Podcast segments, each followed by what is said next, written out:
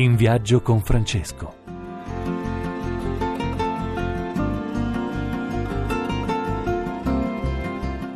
Buongiorno cari amici, buona domenica. Dalla postazione Radio Rai 1 di Assisi è Padre Enzo Fortunato che vi parla. Ricorderete la volta scorsa abbiamo immesso nel nostro circuito il cellulare per i vostri WhatsApp audio. È arrivato il primo WhatsApp che ci introduce un po' in quello che vorremmo affrontare oggi, il linguaggio di Papa Francesco. Un suo linguaggio che è semplice, un linguaggio che è diretto, un linguaggio che è esemplificativo. Ascoltiamo.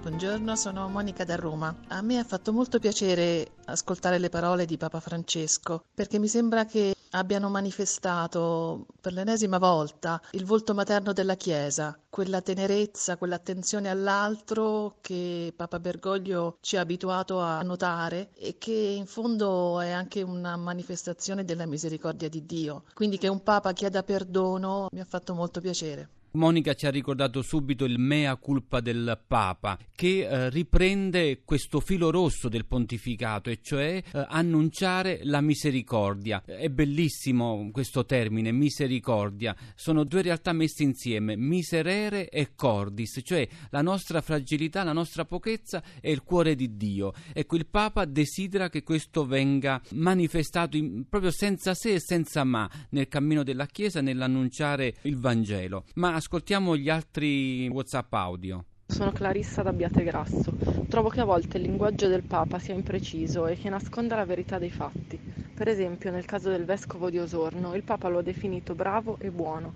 Mi chiedo che cosa vogliano dire queste parole, visto che il Monsignore in questione è accusato di aver coperto una vicenda di abusi sessuali sui minori. Buongiorno, sono Giorgio da Padova. Mi ricordo un po' di tempo fa che il Papa aveva lanciato un messaggio sostenendo che i preti e le suore non dovrebbero girare con auto di lusso. Ecco, secondo me è il perfetto esempio davvero del linguaggio del Papa che pur essendo semplice in realtà lancia davvero dei messaggi profondi. Bene, sono due testimonianze molto forti. Intanto il Papa sulla questione del vescovo che copriva un prete pedofilo l'ha detto poi chiaramente, quindi ne abbiamo parlato abbondantemente. L'altro aspetto è la nostra coerenza, cioè vedete qua vi dicevo il Papa è esemplificativo nel linguaggio, cioè prende eh, aspetti della vita quotidiana, cioè il, un prete, un sacerdote, una suora in macchina. È lì che a noi ci mette con le spalle a muro, ma contemporaneamente direi mette tutti i cristiani di fronte al loro credo, alla loro responsabilità. A Napoli si usava un'espressione, cioè che il bastone e il pane fanno crescere i figli belli e quel Papa è quello che sta facendo. Andiamo avanti.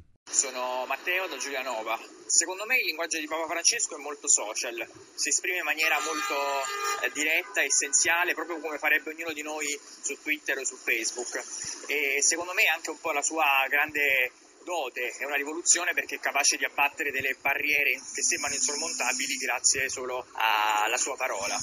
Buongiorno, io sono Elisa da Perugia. Penso che la chiarezza del linguaggio di Papa Francesco sia in qualche modo cercata, cioè il Papa fa un uso molto diretto, diciamo, della lingua, perché così i suoi messaggi passano meglio. Io credo che non si controlli e mm, questo a me dà l'idea che sia proprio l'essenza della sua sincerità. Bene, abbiamo ascoltato le ultime due testimonianze che ci propongono il linguaggio social della Chiesa, di Papa Francesco. Abbiamo visto come negli ultimi viaggi ha usato questa mh, terminologia, Gesù è la vostra password, eccetera. Con me in studio oggi una persona, per chi mi segue, conosciutissima, Piero Damosso, caporedattore centrale del TG1, Buongiorno. si occupa della fascia del mattino. Collaboriamo insieme e quindi io sono un suo Come si può dire, un suo uh, un subalterno. No, ecco. oggi, oggi, abbiamo cambiato i ruoli, eh? sì. però ecco, con Piero volevo affrontare con lui questo momento sì. di approfondimento sul linguaggio del Papa. Tu che ti occupi di informazione, hai insegnato in diverse università. Piero, dici qualcosa, intanto hai ascoltato anche le riflessioni dei nostri utenti. Sì, e mi hanno molto colpito, ecco, perché si chiede in fondo di essere coerenti con il Vangelo Vangelo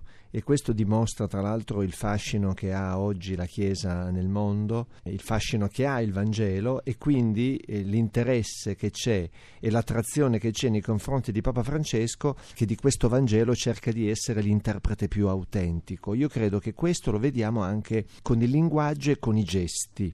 E c'è una teologia del linguaggio, una teologia dei gesti che praticamente comincia con la sua messa a Santa Marta e dura poi per tutta la giornata. Se seguiamo attentamente, io credo che eh, sia importante seguire per tutti i giornalisti, ma non solo, ecco, che cosa fa il Papa nel corso della, di una sua giornata. Ma io normale. ti chiedo perché le sue parole, i suoi esempi, ha parlato mercoledì scorso delle badanti ucraine, no? le ha salutate, poi un'altra un'altra volta quanto sono importanti i nonni nella vita della famiglia. Questo linguaggio che prende spunto dalla vita quotidiana. Sì, e che va dritto al cuore. Non ci sono ragionamenti, anche se è un papa molto colto, è un papa che ha un pensiero forte. Lo sforzo che cerca di fare, secondo me, è veramente commovente, è di far partire questo pensiero, incarnare questo pensiero nella realtà nella realtà. È il linguaggio dell'incarnazione. Quando lui parla dei nonni, tocca il cuore di tutti, ma in particolare ecco, affronta un tema che è importantissimo in questa società, perché in questa società che invecchia il ruolo del nonno è molto importante, da un lato perché aiuta i giovani, le coppie più giovani anche concretamente spesso nella gestione della famiglia,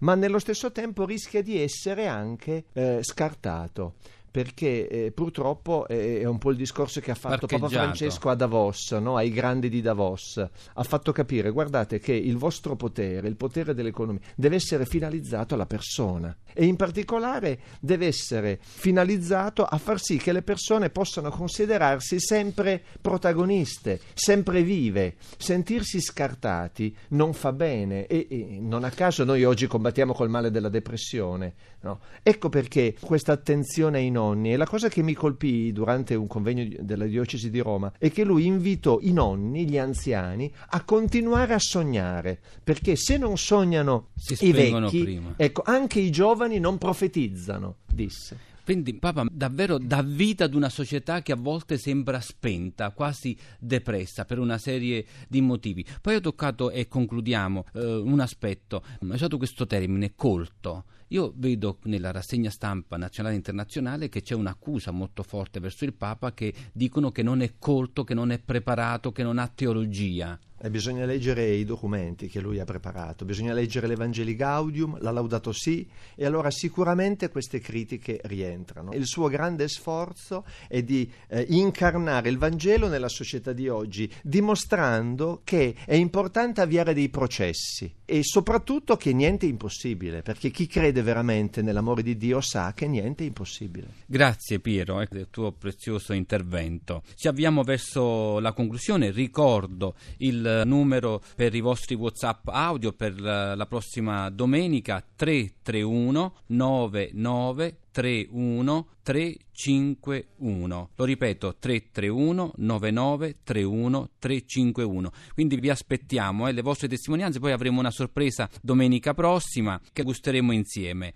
Ricordo che potete ritrovare la trasmissione, riascoltarla sulla nostra app, il nostro sito Rai Play Radio.